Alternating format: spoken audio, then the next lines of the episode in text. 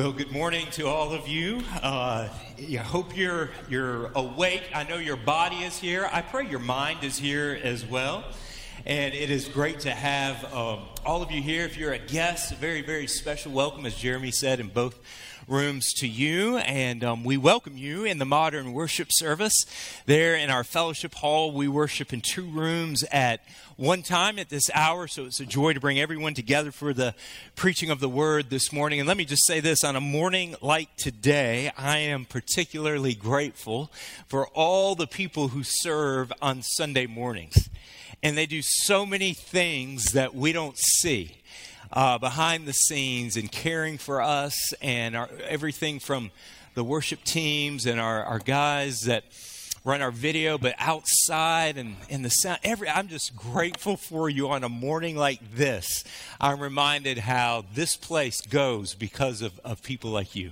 And so I just wanted to say that publicly. Luke chapter 12 this morning, you might have looked at your bulletin, and the title of today's sermon is simply this, Money and Things. And we come to a section where Jesus talks about money as he did quite often, and I know what some of you might be thinking right now, and it is this, oh no, it's coming.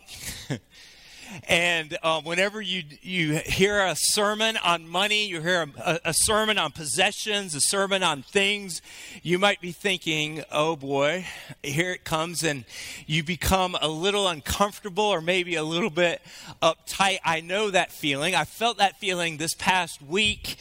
And I was in Nashville for meetings, and maybe this is an indication that your pastor is just getting a little bit older, but I can't quite consume the food that I used to consume, the amounts of it, as well as the types of food, without getting some sort of reflux or indigestion. I'm just going to be honest with you, okay? And so I have a little Zantac or little Gasex that I have to take to help me get through eating the things that I used to love to eat and the amount of food that I used to eat. I have to have that to get going. So this week I'm in a meeting in Nashville, and I forgot the Zantac. Didn't bring it with me. And you know how this goes. There's a bunch of guys in a room and a bunch of preachers, and they're like getting ready to go to lunch in downtown Nashville. There's some great places to eat in downtown Nashville. And you know how it is. They're like throwing out, let's grab barbecue. Let's go grab burgers. Let's do something. And I knew it was coming. I knew I was going to go to a place and I was going to eat or overeat and I was going to pay a price for it, right? Sure enough, it happened. We went to this incredible restaurant downtown Nashville. You want me to tell you what I had to eat, or do you want to wait? We won't go through that. It was a lot of food, and you know, sure enough, I get back to the meeting room, start to feel a little bit, working on my sermon that night in the hotel room, and I felt awful. I was uncomfortable, and I was uptight, and I just had to grind my way through it. So I got back to the hotel, got some things there, and whenever it comes to sermons on money and possession and things, some of you are like the family decided to go get Mexican and you forgot your Zantac. You know it's coming, right? And you're uncomfortable and you're uptight. And you're uncomfortable, some of you, because here's how you're thinking. And maybe you're a guest here. If you are a guest here, you might be thinking, you know what, this is awkward because I walk in and the pastor is preaching on money and he should be preaching on things like faith and love and doing good works and mission and the gospel and all these things. He shouldn't be preaching on such intensely personal things like what I earn and what I spend and what I give.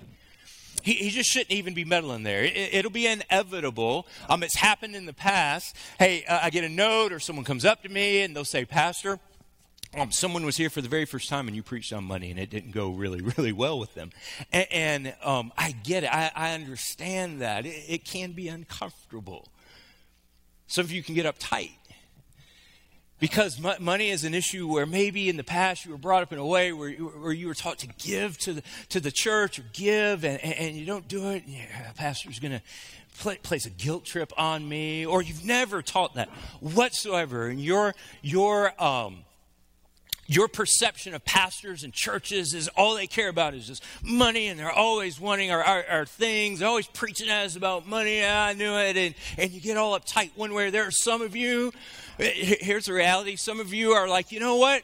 you know what? I give faithfully. I wish they would give, whoever they is, I wish they would give faithfully like I give faithfully. Otherwise, we wouldn't be in this mess if they did that. And so whenever these sermons come out, I'm aware of those things. And it's not easy to preach these things.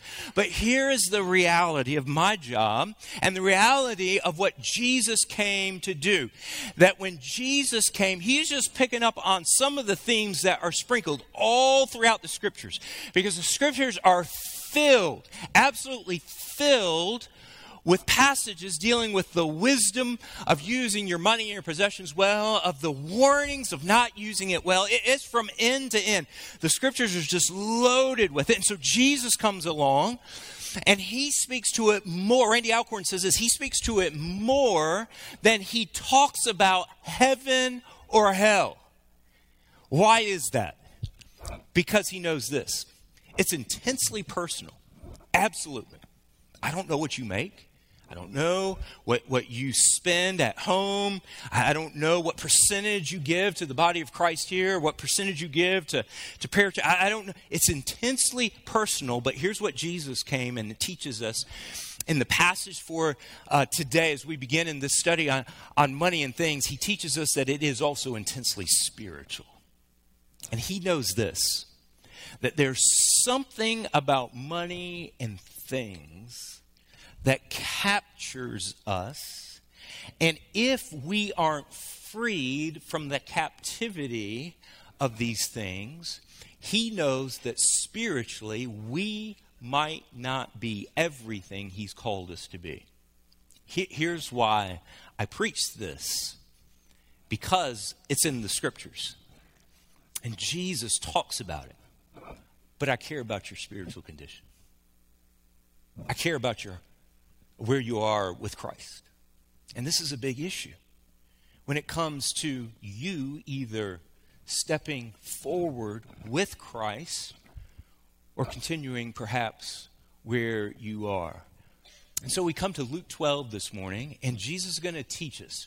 And I think there are three things that we're held captive by, and I just want to bring these out this morning and then put a pause there and continue with what the kingdom looks like next week, as really we're coming to the close of this portion of our series on the kingdom of God. Luke chapter 12 this morning. I hope you have your place. Either find one in the pew rack in front of you there or your digital device. Turn that on. You're going to need it this morning because we're going to walk through some things. I just want you to hear and I want you to see what Jesus says. I just don't want you to look at me. I want you to look into your text, all right? So Luke chapter 12 this morning. Will you please stand for the reading of the Word of God as we commit this time to Him? Our mission statement is we exist to make disciples as we encounter God. That's the first step.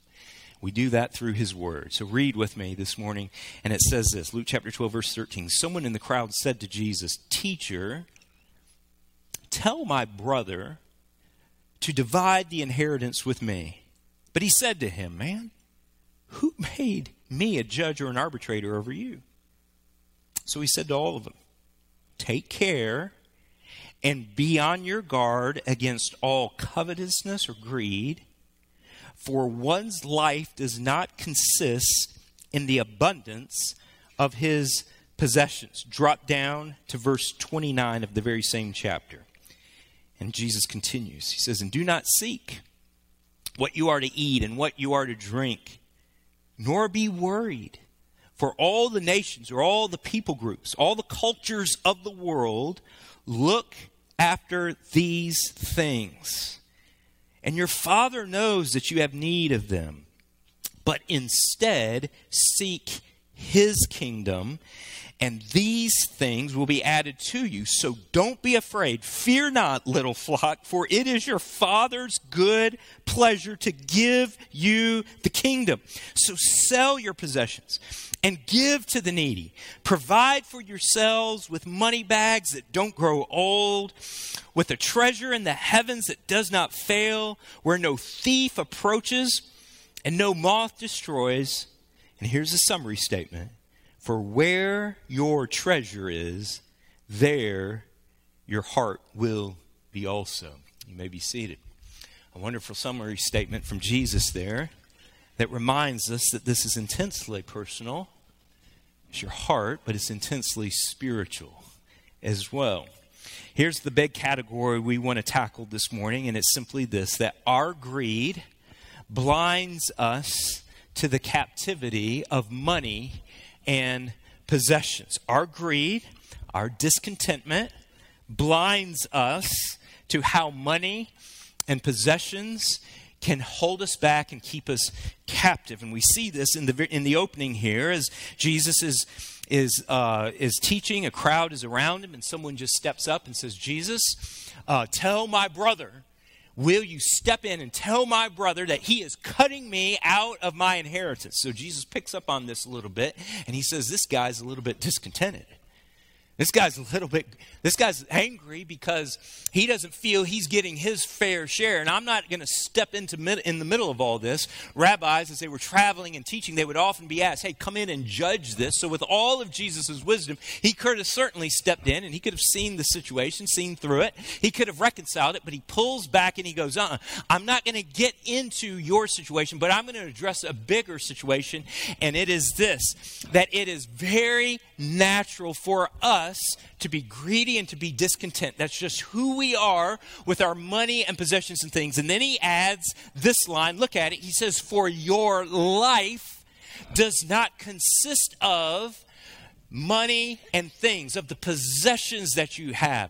Your life is not characterized. It is not completed by, it is not recognized by your zip code of where you live, by the types of clothes you have or the shoes you have, the type of employment that you have, what your 401k looks like. Your life should not be characterized or valued. There shouldn't be some sense of measurement put on it by money and things, and it is easy to fall into that trap that is what you pursue and value because your hearts are naturally discontent and they want to pursue these other things. He gives them a warning. And then he tells them a story to back up his point.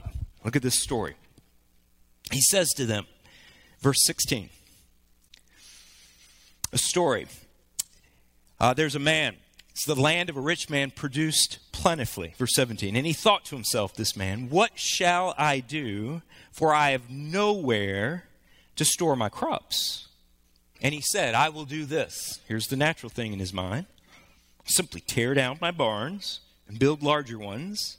And there I will store all my grain and all my goods.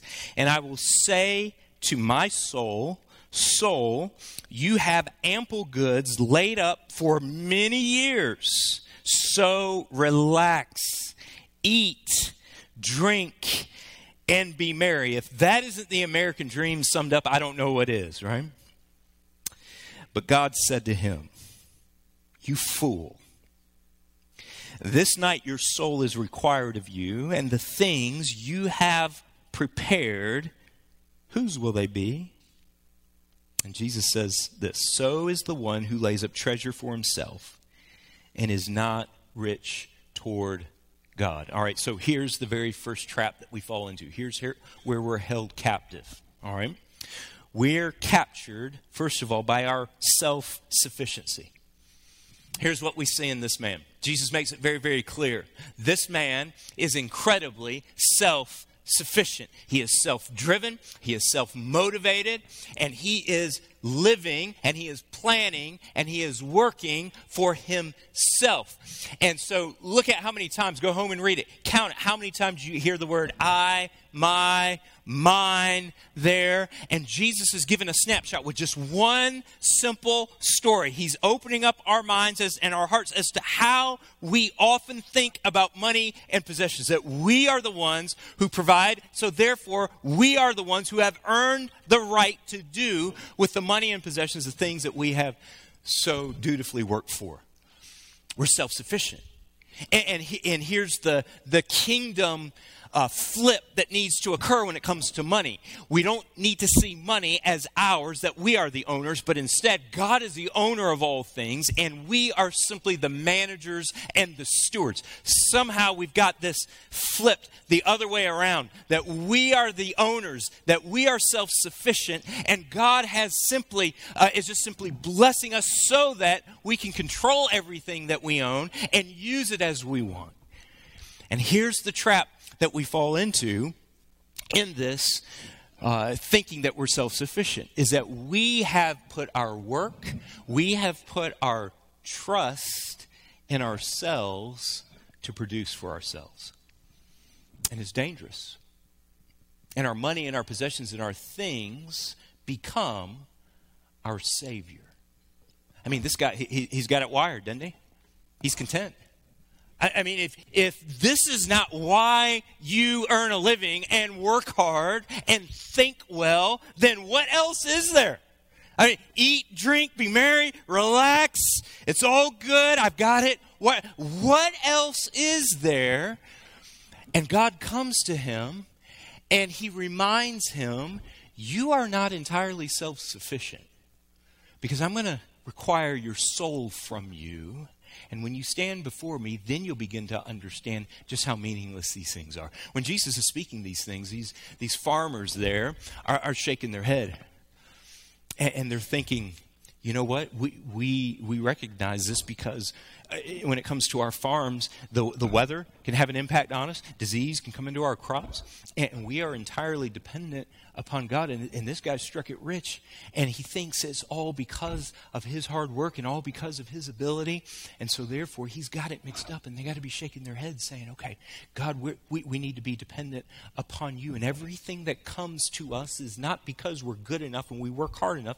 Everything that comes to us is because God has given you the ability and God has given you the grace to do that. Now, when he does that, you turn around and you work hard. You work mightily as to the Lord and not to other people. You work to provide for your family. You work to provide for the needs of the church. You work to provide for the needs of others. You take what God has given you in his grace and you go after it for the glory of God. But Jesus says, but hold it if you think that your work and your ability is your savior. It is not. Guard against being self-sufficient. See yourself as entirely dependent upon God. Here's the second thing we see in this story, is that we're captured by our self-indulgences, by the things that we desire. And our money and our things fall more in line with the culture standards of what we want rather than the kingdom standards of what God wants. Here he wants to eat, he wants to drink, he wants to be merry. He sets up these barns. Can you imagine driving down the road? Or can you imagine walking down the road, riding down the road? Here's the construction going on. He's tearing down the smaller barns. I remember in Atlanta, front page of the Atlanta Journal-Constitution, when we were there. And there's this story about how all throughout the suburbs of Atlanta, they're tearing down these smaller homes and these lots because of the zip code where people live.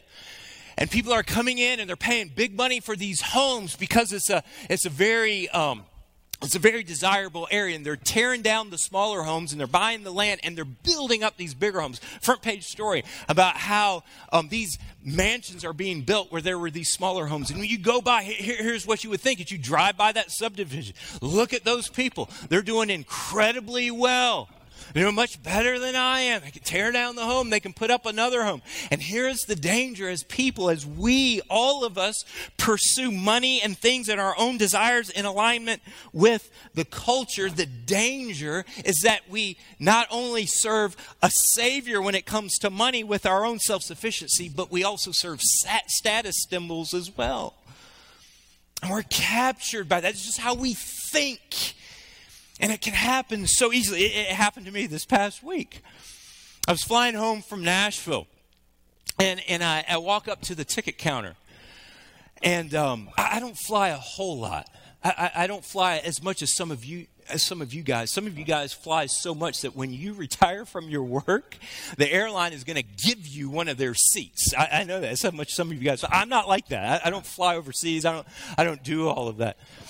And so I walk up to the gate, and the gentleman there is like, yeah, do you have a bag to check in? I said, yeah, I do. And I knew I had to pay for that because nowadays the airlines, they make you pay for everything. You're wearing those glasses, that'll be $50. Please, you're wearing that belt, I mean, $25.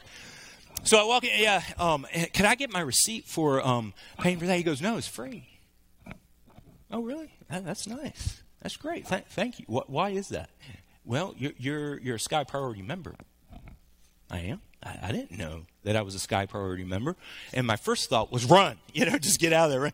But he's like, hey, let me check. I'm like, okay, go ahead and check. He goes, yeah, it's fine, man. Just take it and run with your Sky Priority member. He goes, hey, boarding, you get to board early this time because you're one of the, and I didn't know that. Honestly, I didn't know. I just don't fly that much.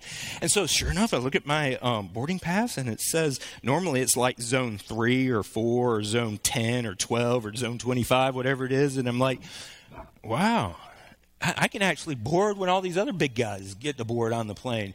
And so sure enough, it came time to board. I was right on the plane first. And I promise you, I'm not lying. Why do pastors have to always say that? I promise you, I'm not lying. When I look at my seat number, it says B3. Now, I looked at it on the way in, and I'm thinking, B3, I'm near the front of the plane. That's cool.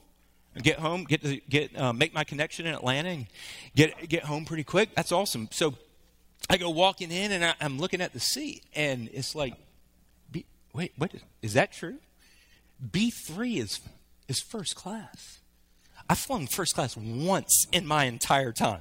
Just one time. Not like some of you guys. I've flown one time. And so I sit down in this seat and I'm trying to act like I know what I'm doing, right? And I sit down in this seat and all these people are coming down. All these people are coming down the aisle. And whenever I come down the aisle for row 68B, normally is where I am, right? Whenever I go by, I look at these guys and I'm like, man, isn't that nice? What do they do? What are these guys? I wish I could live the kind of life these guys live. I go to the back and I'm crammed in the back with everyone. And so for the first time since a long time, I'm there and I'm just, hey, sir, can we get you anything? And, you need snacks, 2 times snacks. I don't get any snacks in row 68D back there. And water, anything you need.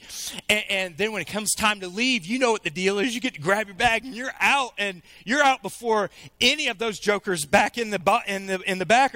So you are free. And I'm thinking, that was an incredible experience. How much does this cost, right? How often do I get to do this? And I instantly thought, how quickly does our heart grab on to those things and those indulgences and those desires that make us feel comfortable, make us feel good? It's just natural. You don't even have to think about it. And Jesus says, the kingdom is different. You got to guard against that. You have to steel your heart against being held captive by your indulgences, by your desires, by the things that you want. He says, if not, you'll become captured by that and you'll live for those things and it'll become just a part of who you are. But all right, so verse 21, he says, look at it. Verse 21, he says, so is the one who lays up treasure for himself and is not rich toward God.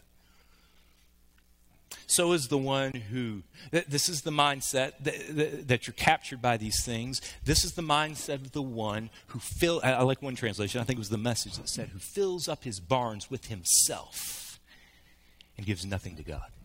This is the mindset. And so then he continues. Here's the third warning. Verse 22, quickly. And he said to his disciples, therefore I tell you, don't be anxious about your life, what you will eat, nor about your body, what you will put on. For life is more than food, and the body more than clothing. Consider the ravens. They neither sow nor reap. They have neither storehouse nor barn, and yet God feeds them. Of how much more value are you than the birds? All right, so here's the third thing we're captured by. We're captured by worry over having more or having enough. This is how we live day to day. We're captured by the worry, the anxiety of having more or having enough. Jesus comes in right on the heels of this, and he says, okay, here's the thing. Some of you worry. You're just anxious. You're anxious about money. You're anxious about things. You're anxious about possessions. You're anxious about your retirement. You're anxious about all of these things. And he says, listen, I just want to tell you this. Some of you, your hearts are weighed down by worry, but your Father knows your worry. Your Father knows what you need, he says at the end there.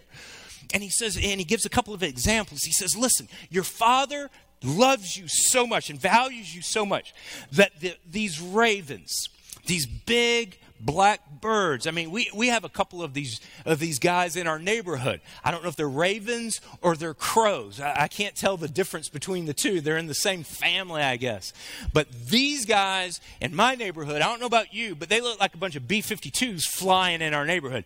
These guys are huge, and they make all this noise, and I'm thinking, these guys don't have a garden in my backyard. They don't have a place that they go to and they buy food. They don't knock on my door and say, I need help. The Father, Jesus says, the Father takes care of these birds. In the Old Testament, ravens were considered unclean. They weren't the birds that you keep in your house and you take care of. They're unclean. You don't touch them. They're not worthy of you to be anywhere near you. And Jesus says to everyone looking around, these unclean, filthy animals, guess what? God values them and cares for them. How much more does he care for you? Stop being anxious and stop worrying so much. He continues. Read with me, verse 25. And he says, and of which of you by being anxious can add a single hour to his span of life? Some of you worry way too much about your life. He says, if then you are not able to do a small thing as that, why are you anxious about the rest? Keep going, verse 27. Consider the lilies, how they grow. They neither toil nor spin, yet I tell you, even Solomon in all his glory, one of the greatest kings, one of the most wealthiest kings of the Old Testament, one of the most powerful men in all the world, known for his possessions and his things, even Solomon in all his glory was not arrayed like one of these. But if God so clothes the grass, which is alive in the field today and tomorrow, and it's thrown into the oven, how much more will he clothe you, O you of little faith? So Jesus looks at the crowd and he says this, look around you. You see the flowers there? These aren't the lilies that these aren't the flowers you went to Home Depot or the garden shop this past week and you stored them in your garage because if you would have put them out last night, they'd be frozen stiff this morning. And you have them in your garage. You got a sheet over them, blanket over them. And then you're going to go out when it gets nice and warm. You're going to dig a hole. You're going to plant it and you're going to put fertilizer in there. You're going to water it. The sun's going to come in. You're going to care for that thing. You're going to make sure it has everything it needs so that that flower can become really, really pretty and it can make your landscaping look good. Those aren't the flowers. These are the flowers. Lilies, they're wildflowers. They're the ones that just grow on the side of the road. You ever go down the interstate sometime and you look in the median there and there's these beautiful colors and you're like, who planted those? I know my tax dollars didn't go to plant those things, right? They're absolutely beautiful. And here's what Jesus is saying. Some of you feel not worthy, you feel anxious and you're distraught. Or some of you are so worried about what you're going to wear and you spend all this excessive amount of time on your food and on your clothes. And he says, listen, the Father knows and he asks you to live a kingdom way, and that's a more simple way. He knows what you have need of. He will provide for you. So why, like the flowers, why aren't you acting like them? They don't work. They don't toil or spin or get all in a tizzy. I punched in this week as I'm going through this. How much time do you spend picking out clothes? I looked at that because here's what came up. I'll tell you the answer. Here's what came up. Glamour Magazine from a year ago said this. Glamour Magazine said, there's a study that was done, 2,500 women I didn't do the study. I just was looking for the research, okay? And it said 2,500 women, and it's based on adult lifetime from age 16 to 60, found that women spend an average, and men are guilty too, all right? Men are guilty too of wanting to know, does this look good? Does this look okay? We stand in front of that closet. I know some of you do. We're guilty too. It found that women spend an average, you ready, of 16 minutes on weekday mornings and 14 minutes on Saturdays and Sundays wondering what they are going to wear. Does that sound about right?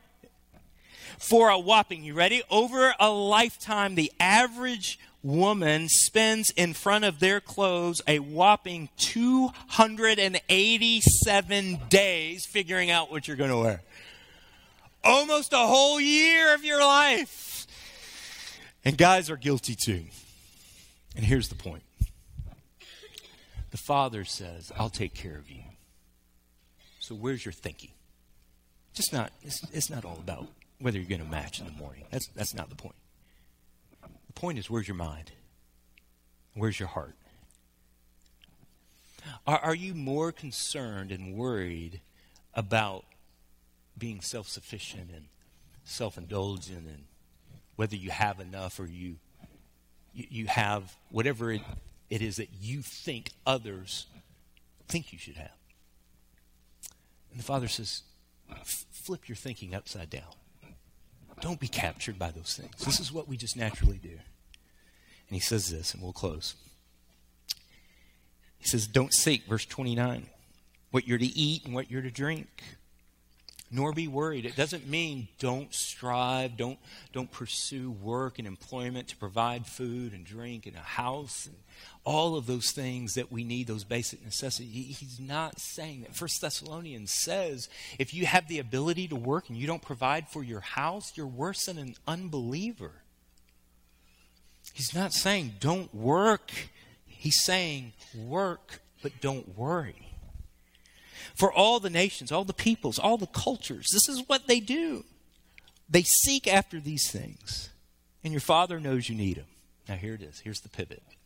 So instead, seek His kingdom, and all these things will be added to you.